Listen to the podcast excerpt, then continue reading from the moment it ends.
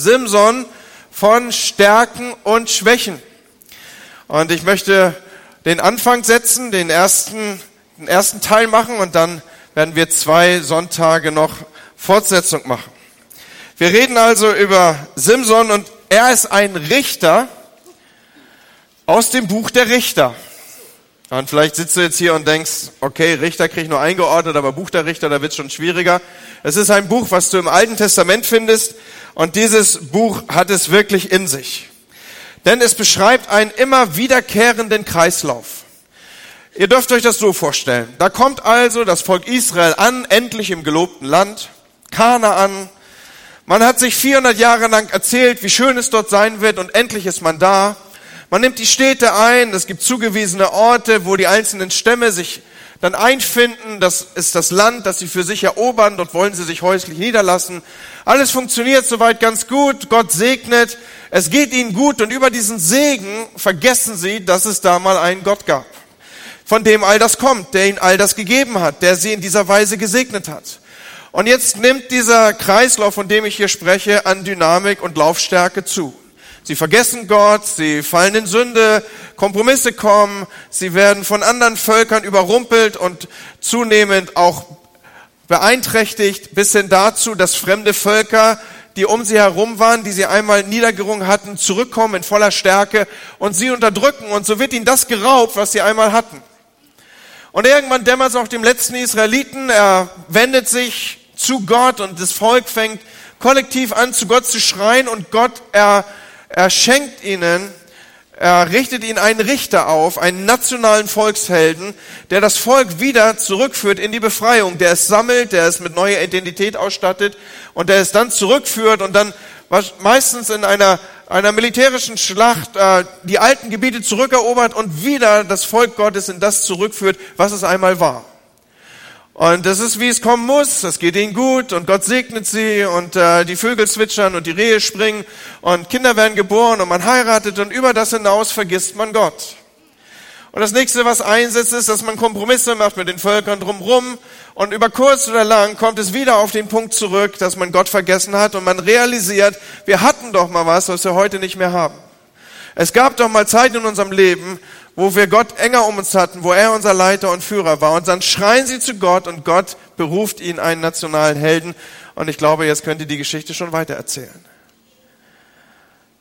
Zur Zeit Simsons war es wieder einmal so. In dieser Zeit waren die Philister die Hauptfeinde des Volkes Gottes. Die Philister kommen eigentlich aus der Ägäis, waren dort eigentlich mehr oder minder gut unterwegs, aber irgendwann wurde Lebensraum zu knapp und andere Völker wurden zu stark, sodass sie verdrängt wurden. Dann haben sie zunächst sich ein bisschen übernommen.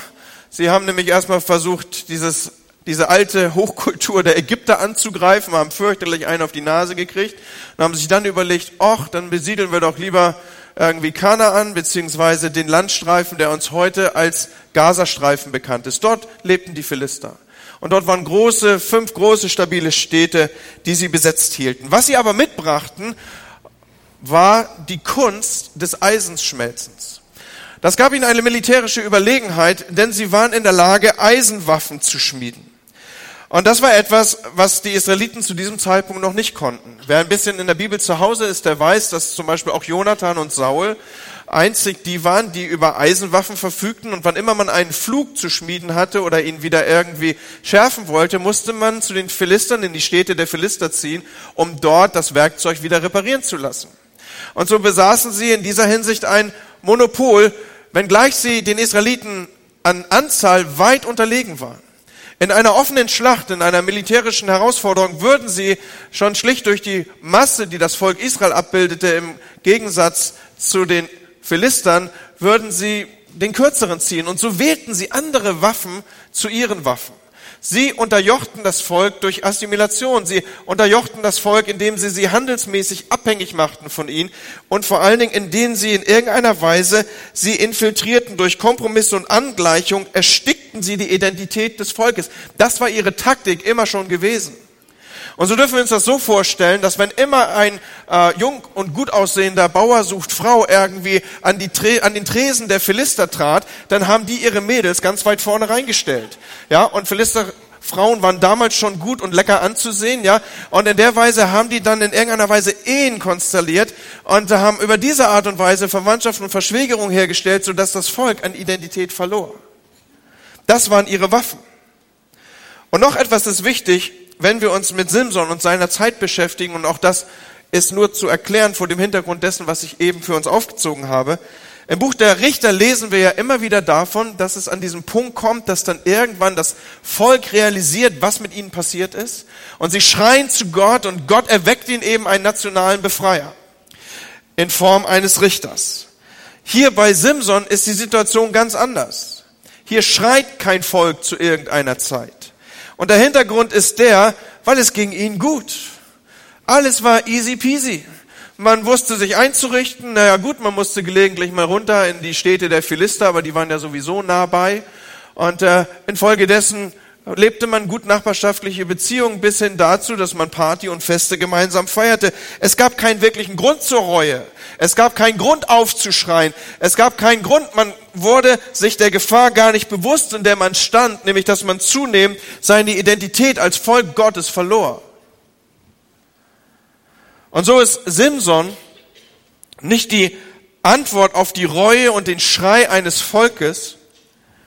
Und infolgedessen tritt er auch nicht auf als ein nationaler Volksheld und Volksbefreier, sondern er ist vielmehr so ein Guerillakämpfer, ein, ein alleiniger Widerstandskämpfer. Sein Auftrag ist nicht, einen vollständigen militärischen Sieg einzufahren und dem Volk Ruhe zu verschaffen, sondern sein Auftrag ist, eine vollständige Niederlage zu verhindern.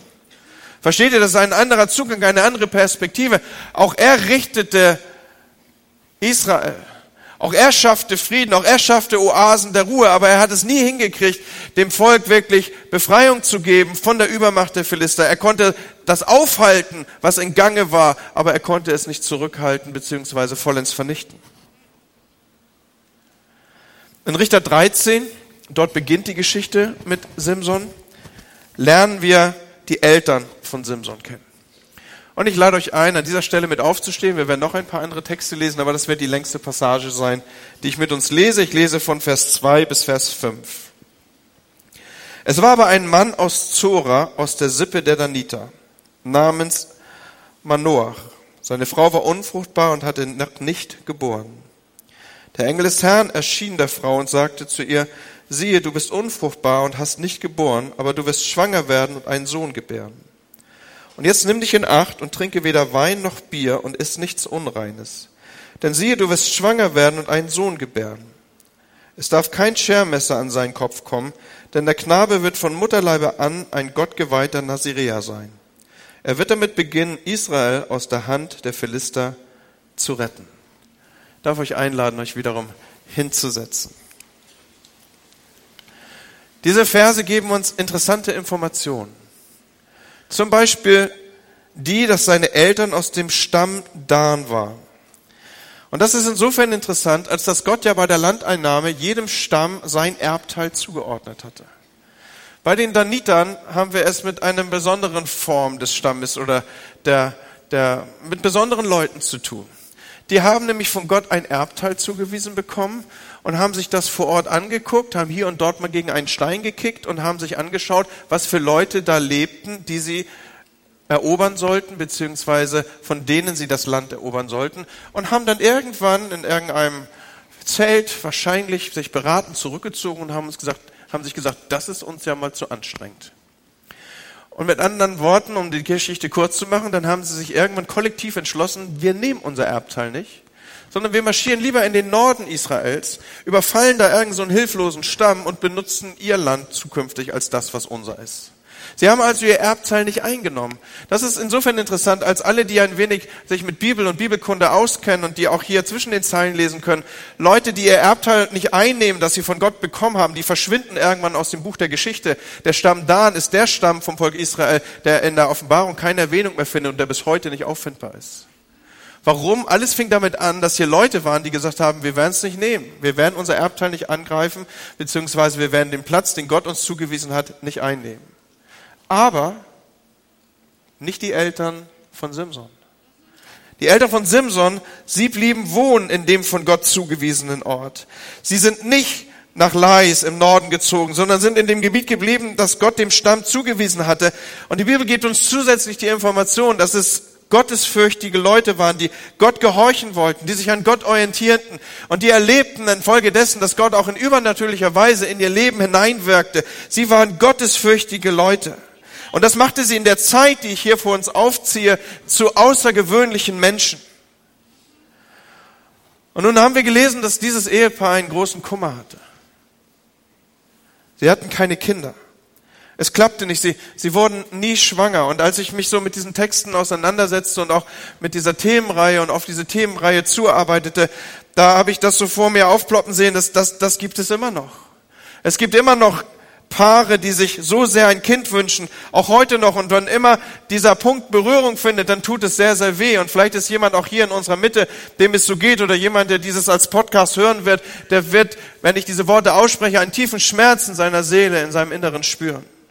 Und jedes Mal, wenn in deiner Verwandtschaft Kinder zur Geburt kommen, jedes Mal, wenn in deinem Freundeskreis sich Menschen freuen daran, dass wieder ein neuer Erdenbürger da ist, dann, dann, dann ist dieser Schmerz wieder da und du denkst, easy, alles easy bei denen, aber uns hat Gott vergessen.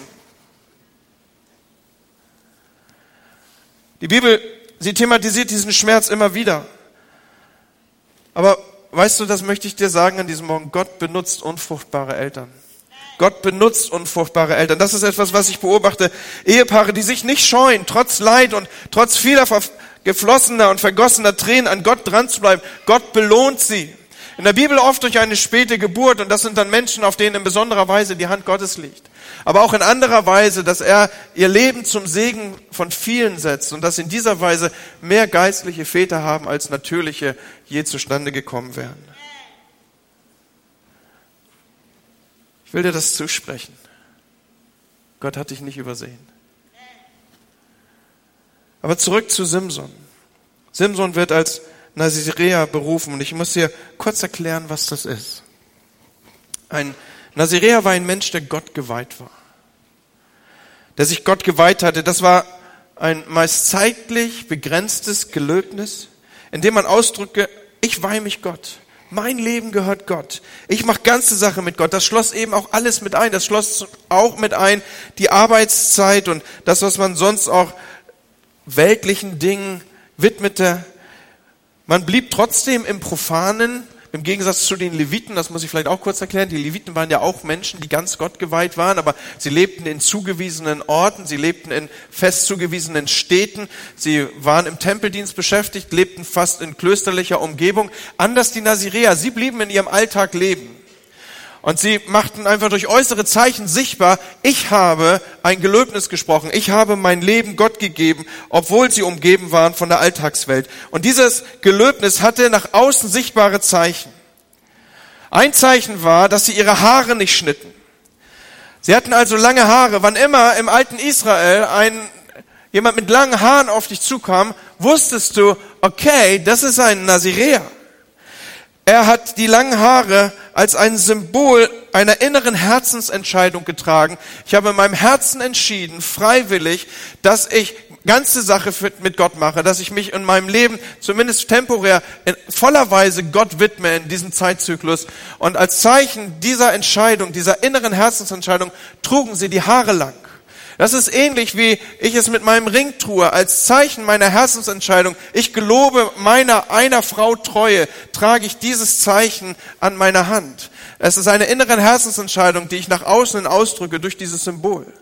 Genauso verhält es sich mit der Taufe übrigens. Die Taufe ist das äußere Symbol einer schon erfolgten inneren Entscheidung. Mein Leben gehört Christus. Ich will mit ihm den Weg der Jüngerschaft laufen. Er ist der Herr meines Lebens. Und wenn du noch nicht getauft bist, dann solltest du dieses äußere Zeichen unbedingt in Kürze nachholen.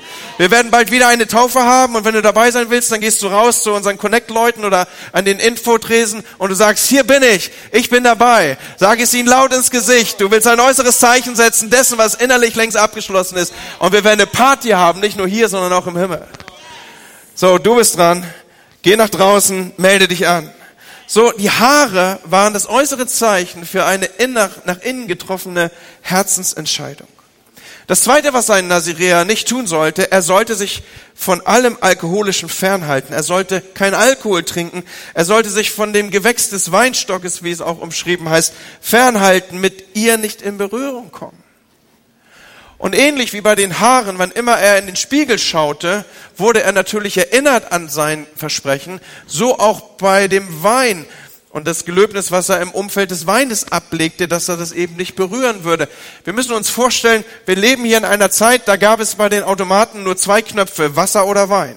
Also Cola, Fanta, Sprite und Bionale und all das kannst du mal schön getrost in die Tonne treten. Du hattest Wein oder du hattest Wasser. Ja, also die ganze Welt war durchdrungen davon. Und wann immer in irgendeiner Weise hier Wein auf den Tisch kam, wurde der Naziräer daran erinnert, ich habe Gott was versprochen. Meine innere Herzensentscheidung ist die, dass ich ganze Sache mit und für Gott machen möchte. Und das dritte große Versprechen, was Teil dieses Nazirea-Gelöbnisses war, war, dass er nichts Totes anfassen würde, als ein Symbol dafür, dass er die Finger von der Sünde lassen würde, dass als etwas, wo er sich nicht verunreinigen wollte. Totes bedeutete Unreinheit in der Welt des Alten Testamentes und deswegen sollte er und musste er sich davon fernhalten. Und diese drei Dinge verspricht Simson beziehungsweise bestimmt sein Leben von Anfang an. Er hat es früh versprochen, aber schon seine Mutter war aufgefordert, sich daran zu halten. Sein Leben war in besonderer Weise ausgestattet. Neben dem, was wir hier lesen, lesen wir ja auch davon, dass die Verheißung da ist, dass schon früh die Kraft Gottes auf seinem Leben sein wird, dass der Heilige Geist ihm zur Verfügung stehen wird und dass sie aus ihm einen Menschen machten, der wie kein zweiter ausgestattet war mit Möglichkeiten. Alles, was ich bis jetzt aufgezogen habe, sind Informationen, die ich aus dem Kapitel 13 entnehme. Im Kapitel 13 finden wir die Geburt und auch die Jugendjahre von Simson abgebildet und beschrieben. Und wenn wir jetzt uns auf Kapitel 14 zu bewegen, dann machen wir einen kleinen Zeitsprung. Jetzt im Kapitel 14 wird uns Simson begegnen als Erwachsener. Und auch zu den nächsten Kapiteln, für die, die das zu Hause mitverfolgen und mitlesen, und das ist eine absolute Empfehlung, das immer wieder zu tun, dann zwischen Kapitel 15 und Kapitel 16 ist wieder ein Zeitpunkt, Zeitsprung von fast 20 Jahren. Aber zurück zu Kapitel 14, wo wir Simson als Erwachsenen erleben. In der ersten Begebenheit, die für uns sichtbar wird, wird berichtet von zwei Themen, die sich wie kein zweites durch das Leben von Simson bewegen, die sein ganzes Leben durchweben. Und diese zwei großen Themen sind zum einen die enormen Möglichkeiten, die er durch den Geist Gottes hat. Ausgestattet durch den Geist Gottes ist er in der Lage, ganze Städte alleine einzunehmen, Tausende von Menschen alleine zu erobern und niederzuringen. Ist er in der Lage, ganze Stadttore durch die Gegend zu schleppen. Was für Möglichkeiten. Ich glaube, wir dürfen mit Fug und Recht sagen, dass Simson einer der, der, der potentesten Menschen des Alten Testaments war. An keiner Stelle wird uns jemand beschrieben in dieser Weise. Kein Riese kommt damit. Ein Riese operierte aus natürlichen Möglichkeiten. Hier auf Simson kam übernatürliche Kraft. Infolgedessen konnte er übernatürliches wirken durch die, durch die Kraft seiner Hände. Wir begegnen also den enormen Möglichkeiten eines Simson unter der Kraft des Heiligen Geistes und wir begegnen seiner Schwäche, die diese Möglichkeiten nicht zur Entfaltung kommen lässt. Als ich gefragt wurde, wie wir denn diese Predigt nennen könnten, habe ich gesagt, harte Fäuste, weiche Birne. Weil genau das ist der Fall hier. Da sind auf der einen Seite kann der Mann zupacken wie kein zweites und auf der anderen Seite denkst du, was hat dir denn eigentlich die Birne zerschmolzen, Simson? Wieso um alles in der Welt machst du immer die gleichen Fehler? Wieso um alles in der Welt fällst du über solche Dinge? Das ist doch offensichtlich, mag der geneigte Betrachter aus der Distanz sagen. Aber Leute, ich wage zu behaupten, wenn man ein Leben, ein Buch über unser Leben schreiben würde, unser Leben würde ähnlich aussehen wie das von Simson, oder? Auch im Rückblick denken wir ja auch manchmal, was hat mir eigentlich die Birne so weich gemacht? Warum alles in der Welt habe ich so entschieden? Wie konnte es dazu kommen, dass ich das ausgesprochen habe? Und obwohl Simson in der Lage war, ganz alleine eine Stadt einzunehmen, konnte er seine eigenen Wünsche, konnte er seine eigenen Lüste nicht kontrollieren und war deshalb im Grunde genommen ein Schwächling. Er verschleuderte seine Talente. Das, was Gott ihm gegeben hat, blieb weit hinter dem zurück, was er hätte sein können. Und noch einmal, hier haben wir doch die Parallele zu uns. Auch wir sind doch in, wie kein zweiter ausgestattet mit den Möglichkeiten Gottes. Wir haben die Kraft Gottes und wir haben den Geist Gottes zur Verfügung, wie er auf Simson nur punktuell kam. Und trotzdem bildet auch unser Leben solch einen Zickzackkurs ab, oder? In großen Teilen und manchmal würden wir manches anders gemacht haben wollen. Ich lese mit euch Texte aus dem Kapitel 14. Ihr dürft gerne sitzen bleiben. Wir lesen vier Verse. Simson ging nach Timna hinab und er sah in Timna unter den Töchtern der Philister eine Frau. Als er wieder heraufkam, teilte er es seinem Vater und seiner Mutter mit und er sagte, eine Frau habe ich in Timna gesehen unter den Töchtern der Philister. Nehmt sie mir doch zur Frau. Sein Vater und seine Mutter sprachen zu ihm, ist denn nun keine Frau unter den Töchtern deiner Brüder und in deinem ganzen Volk, dass du hingehst und willst eine Frau nehmen von den Philistern, die unbeschnitten sind? Simson sprach zu seinem Vater, nimm mir diese, denn sie gefällt meinen Augen. Aber sein Vater und seine Mutter wussten nicht, dass es vom Herrn kam, denn er suchte einen Anlass gegen die Philister. Die Philister beherrschten in dieser Zeit oder zu der Zeit über Israel. Noch einmal kurz den Hintergrund aufgezogen. Was nebenbei gibt uns der Heilige Geist hier die Information, in jener Zeit herrschten die Philister über Israel. Und Israel wurde von den Philistern nicht nur beherrscht, sondern geradezu aufgezogen. Mischehen waren an der Tagesordnung, kulturelle Integration war an der Tagesordnung und in kürzester Zeit würde Israel ohne einen offenen Kampf völlig vernichtet gewesen sein. Und in diese Zeit nun schickt Gott Simson, der unter der Führung Gottes mehr Möglichkeiten hat als kaum ein zweiter. Ich habe es eben schon angedeutet, ich entdecke keinen zweiten im Alten Testament ausgestattet mit solch einem Potenzial wie Simson. Er hätte als der Held der Helden in die Geschichte eingehen können. Simson hatte beste Voraussetzungen. Schon sein Elternhaus gab ihm beste Voraussetzungen mit. Manoah und seine Frau waren gottesfürchtige Leute mit einem persönlichen Verhältnis zu Gott, mit einer persönlichen Beziehung zu Gott, die Gott in ihrem Leben übernatürlich erlebt haben. Was für Voraussetzung, was für ein Grundstock. Sei dankbar dafür, wenn du solche Eltern hattest. Und Simson verdankt über das hinaus seinem Leben dem direkten Eingreifen Gottes. Er ist das Resultat eines Wunders. Alleine das hätte sein Vertrauen ins Unermessliche hätte wachsen lassen können. Tiefes Vertrauen, Gott, du kannst eingreifen. Da wo nichts ist, kannst du sprechen, dass es sei. Und schließlich hatte er die Verheißung des Heiligen Geistes, die ihm über die Maßen Körperkräfte verlieh, wie ich schon aufgezeigt hatte. Mann, was ist dieser Mann in der Lage zu tun? Dieser Mann, der einen Unterschied machen sollte im Volk. Dieser Mann, der vom Volk nie gesucht wurde als Befreier, aber Gott schickt ihn, etwas aufzuhalten und sich gegen etwas zu stemmen, gegen den Trend und gegen den Zeitstrom seiner Zeit zu stellen. Und er hat alles, was er braucht. Und er bringt die PS nicht auf die Straße. Er bringt die PS nicht auf die Straße. Ständig wirft ihm was aus der Kurve. So was hat ihn so schwach gemacht?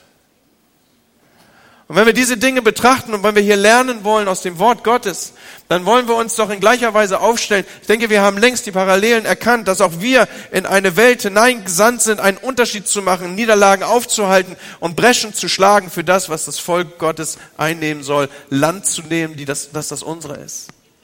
Aber was kann uns rausschießen? Was ist das, was uns auffällt? Was hindert? Was macht auch uns schwach? Wieso auf der einen Seite so eine Stärke und auf der anderen Seite so eine Schwäche? Was macht einen starken Mann schwach, ist die Frage. Und ich entdecke zwei Antworten aus dem Text, den ich hier mit uns teile. Die eine Antwort ist ein, ein zutiefst verinnerlichtes Ich will aber. Oder ein, wie soll ich sagen, ein Lost-Prinzip. Ich will das aber. Ich will, ich will, ich will, ich will, ich will. Und das Zweite, was ich sehe, ist, dass er nach außen etwas abbildet, was er nach innen nicht ausfüllt. Was meine ich denn mit diesem Ich will-Prinzip? Mit diesem Ich will aber.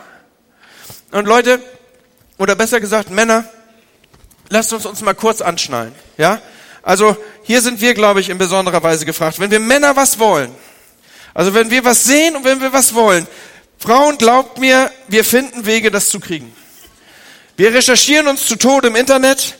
Wir sind das, das, das, das Schreckensgespenst jedes Verkäufers, weil wir immer etwas mehr wissen, als der uns gegenübersteht. Wir haben alles Wissen. Wir, wenn wir irgendein technisches Spielzeug aufrufen und irgendein Gemüse auf diesem Spielzeug sehen, wir wollen das haben.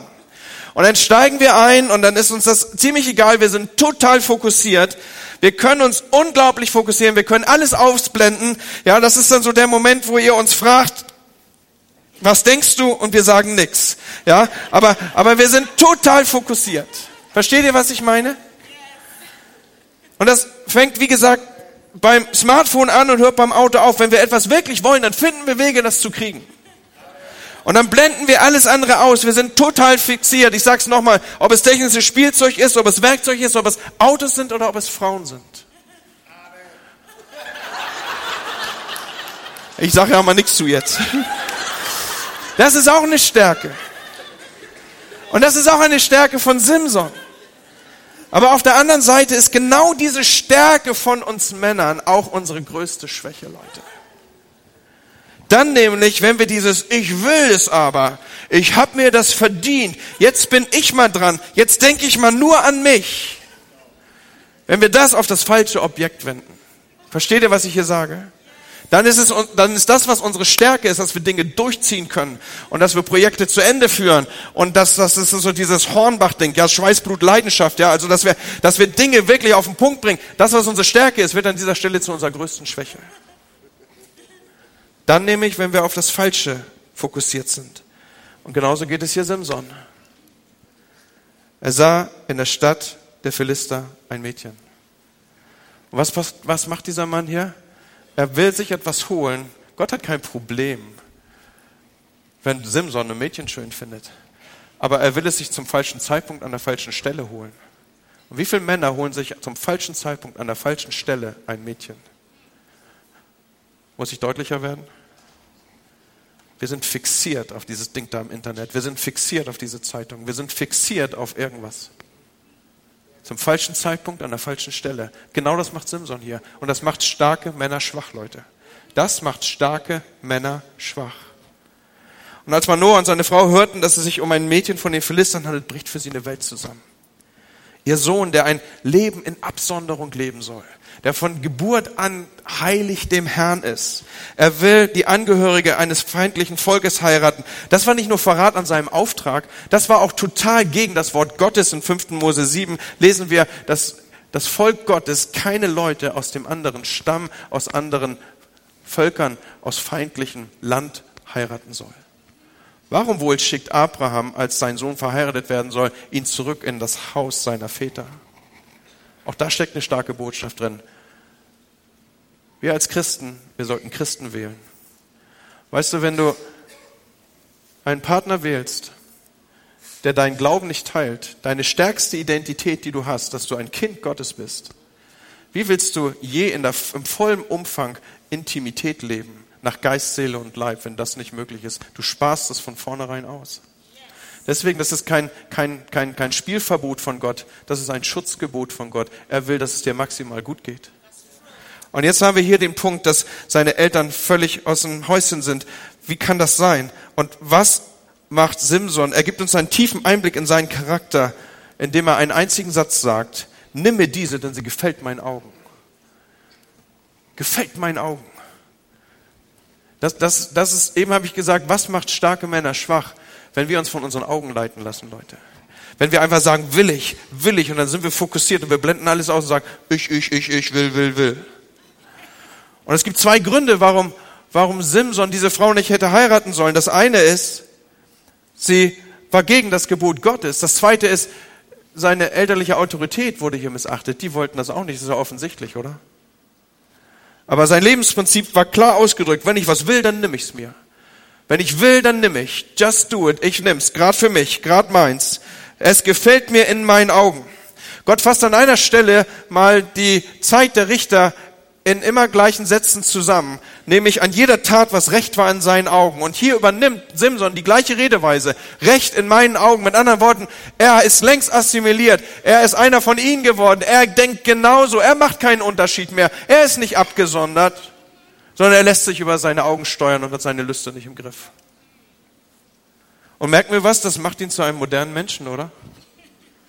Wenn es einen Satz gibt, der die westliche Lebensart unseres Jahrhunderts beschreibt, dann ist es ein jedermann tat, was recht war in seinen Augen. Wenn es dir Spaß macht, dann mach das. Just do it. Tu es einfach. Und man muss kein Genie sein, um zu erkennen, dass wir in einer Zeit moralisch, geistlicher und ethischer Anarchie leben, Leute. Und so was ist unser Punkt an dieser Stelle? Für uns ist genauso die Frage, stehen wir unter Gottes Autorität und unter dem, was sein Wort an Wahrheit und an Richtung und an Orientierung über uns ausspricht, oder machen wir unser Ding und was recht ist in unseren Augen? Wenn du so unterwegs bist, das macht schwach, starke Männer schwach. Und gleiches gilt für Frauen. Und das Zweite, was einen starken Mann schwach macht, ich habe es eingangs schon erwähnt, ist nach außen etwas leben, was ich nach innen nicht abbilde. Simson hatte ein fettes Problem mit Selbstdisziplin. Er war nicht in der Lage, Selbstdisziplin zu üben. Sein Gehorsam gegenüber Gott war, war so ein gesetzliches Ding, so etwas, was, was, was er irgendwie nach außen hin tat, aber nach innen hin nicht abbildete. Er hatte zwar sein nazireisches Gelübde zumindest teilweise nicht aufgegeben, er trug immer noch lange Haare, aber wenn eine Sache nicht ausdrücklich durch sein Gelübde verboten war, dann konnte nichts und niemand Simson aufhalten, seinen Wünschen und Lüsten nachzugehen. Und Leute, es war nicht viel wert, seine Haare nicht zu scheren, wenn man auf anderer Weise, auf der anderen Seite, sich nicht in diesem Kontext der abgesondert sein und des heilig für Gott aufhielt. Er war geheiligt dem Herrn. Und so behielt er zwar die äußere Form seines Gelübdes, aber das war auch alles. Er, es blieb eine hohle Form, nach außen lange Haare, aber nach innen war er auf dem Trip, ich will aber und ich nehme was ich will. Und so leitet dies Simsons Niedergang ein. Sein Ungehorsam und seine Kompromisse leiten seinen Niedergang ein und eine Sünde folgt der anderen. In dem Text, den wir gelesen haben, steht, dass Simson hinab nach Timna ging. Und das ist mehr als eine geografische Anlage. Mehr als eine geografische An Aussage. Hier lesen wir etwas über seinen geistlichen Zustand. So ging Simson hinab mit seinem Vater und seiner Mutter nach Timna. Und als sie kamen an die Weinberge von Timna, siehe, da kam ein junger Löwe brüllend ihm entgegen. Hallo, Herr Nasiria? Was machen wir denn im Weinberg?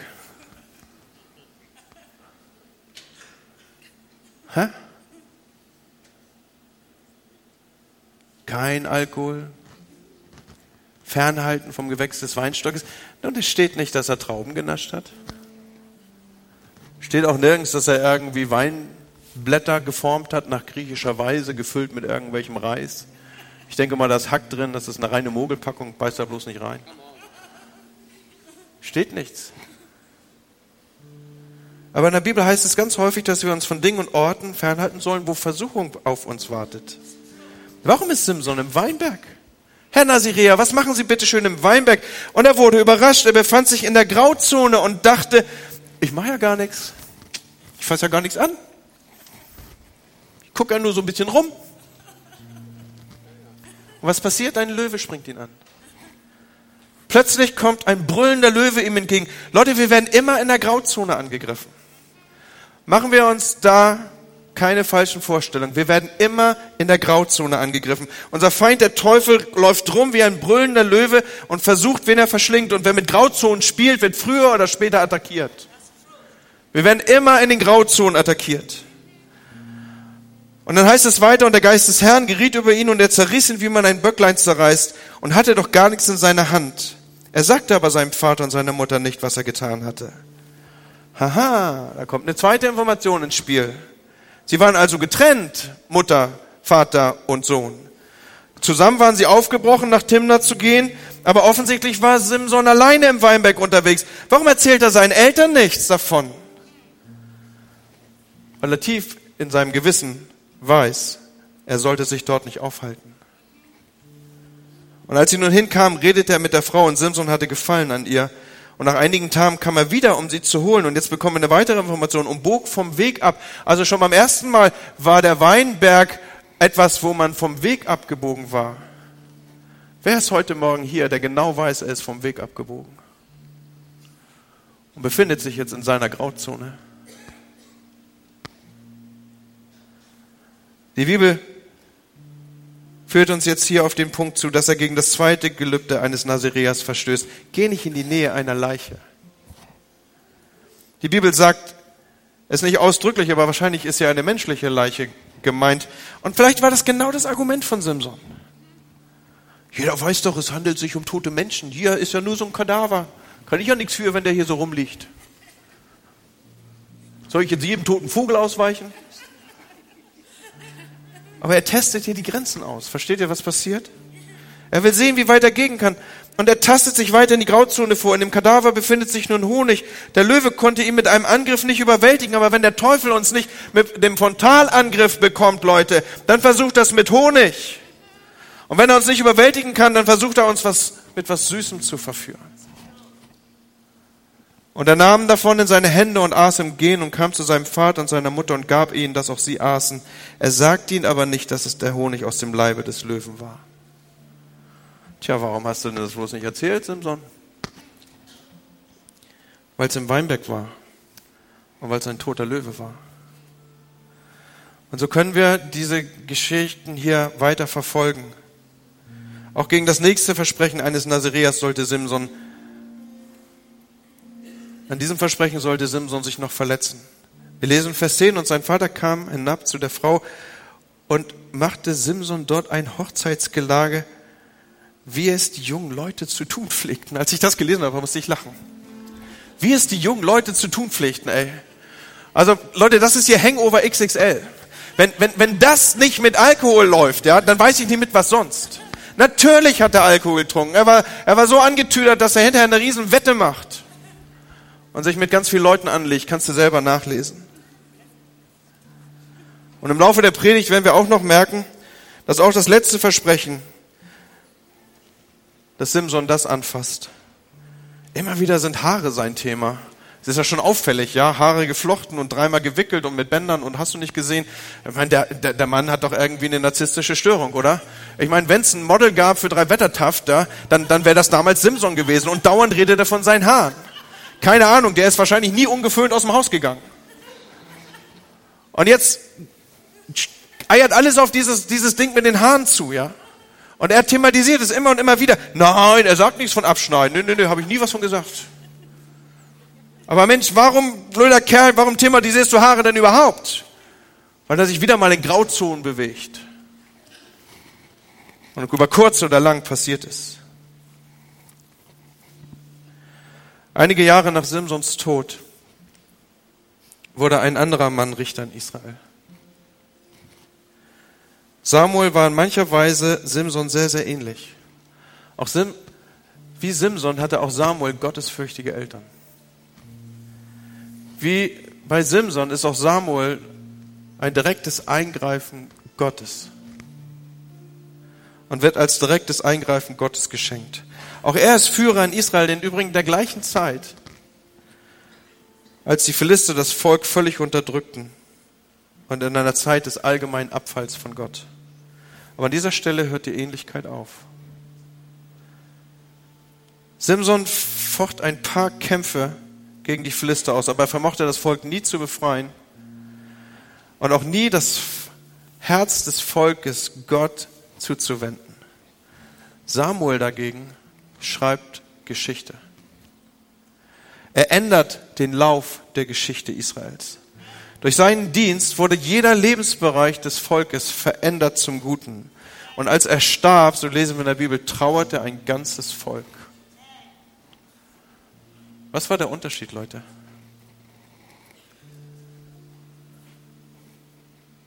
Kennst du dieses Buch mit den Liebessprachen? Die Liebessprache Gottes ist Gehorsam, Leute. Die Liebessprache Gottes ist Gehorsam. Samuel hatte gelernt zu sagen, rede Herr, dein Knecht hört. Ich tu's, Herr. Er war gehorsam. Er spielte nicht mit den Grauzonen rum, er hielt sich fern. Und so ist Simsons geistliche Entwicklung in den Kinderschuhen stecken geblieben. Und er ist als Beispiel für verschleuderte Talente in die Geschichte eingegangen. Leute, warum sage ich uns das? Nicht, weil das der Sonntag ist, an dem wir wieder mal den moralischen Fingerzeig erheben oder den Zeigefinger erheben, sondern weißt du was? Gott glaubt an dich. Gott sendet dich in eine Zeit des moralischen Abfalls. Gott sendet dich in eine Zeit der Assimilation. Gott sendet dich in eine Zeit, die nicht viel anders ist als die zu der Zeit Israels hier umgeben und ausgehöhlt von den Philistern. Und er will, dass du aufschießt und einen Unterschied machst. Er will, dass du rausgehst und sagst, in der Kraft des Herrn, Herrn, schlage ich Schneisen, wie sie mir nur mit dem Geist Gottes möglich sind. Ich stehe auf und mache einen Unterschied. Ich werde mich nicht in meinen Grauzonen aufhalten. Ich werde nicht nach außen hin etwas abbilden, was ich nach innen hin nicht bin, sondern ich stehe auf wie ein Mann, wie eine Frau Gottes und ich mache einen Unterschied in dieser Welt. Und Gott glaubt an dich. Du bist ausgestattet in gleicher Weise. Er hat dir alles gegeben, was du brauchst. Er hat dir alles gegeben, was nötig ist. Und er möchte aus uns Menschen machen, die aufstehen und sich dagegen stemmen und dieses Kraftpotenzial Gottes über uns entfalten und sagen, im Namen des Herrn, Herrn, ich werde Autorität nehmen über diese Umgebung und ich werde Schneisen schlagen für das Reich Gottes. Aber du musst aufhören, deine Grauzonen zu bedienen. Und ich lade dich ein, mit mir zusammen, denn ich werde dieses Gebet für mich aussprechen. Wenn du sagst, das bin ich, heute Morgen eine Entscheidung zu treffen. Ich lade dich ein, aufzustehen und vielleicht machst du das so, dass du deine Hand auf dein Herz legst und du sagst, Gott im Himmel, hier bin ich. Ich will mich nicht von meinen Augen leiten lassen. Ich werde meine Grauzonen nicht bedienen. Ich werde nicht auschecken, wie weit ich gehen kann. Sondern ich bin ein Gesalbter des Herrn. Ich bin ein Nazirea Gottes. Ich bin abgesondert und ich habe einen Auftrag in dieser Welt. Und das ist einen Unterschied zu machen. Und wenn das dein Gebet ist, dann lade ich dich ein, dass du jetzt mit mir aufstehst und dass wir zusammen dieses Gebet sprechen. Gott im Himmel, hier stehen wir als dein Haus und dein Volk. Und wir geloben dir an diesem Morgen, dass wir uns nicht von unseren Augen leiten lassen werden. Wir wollen Reinheit des Herzens. Wir wollen Stärke in unseren Händen. Und wir wollen mit unserem Leben einen Unterschied machen. Hilf uns, Heiliger Geist, die Grauzonen zu erkennen und dem Bösen zu widerstehen. Im Namen Jesu. Amen. Und ich lade dich ein, wenn du hier bist und du sagst, ich kenne diesen Gott nicht, aber ich will an dieses Kraftpotenzial ran, das er für mein Leben hat, dass du nach dem Gottesdienst Beter aufsuchst, die werden dich gerne geleiten, zu einem Kind Gottes, ein Kind Gottes zu werden. Denn wie viele ihn aber annehmen, und seinen Namen anriefen, denen gab er Kraft, Kinder Gottes zu sein. Wenn du heute Morgen ein Gebet sprichst und sagst, ja, ich will diesen Gott für mein Leben, dann ist das deine Gelegenheit. Such die Beter auf. Sie werden dir zeigen den Weg zum Leben. Gott segne dich.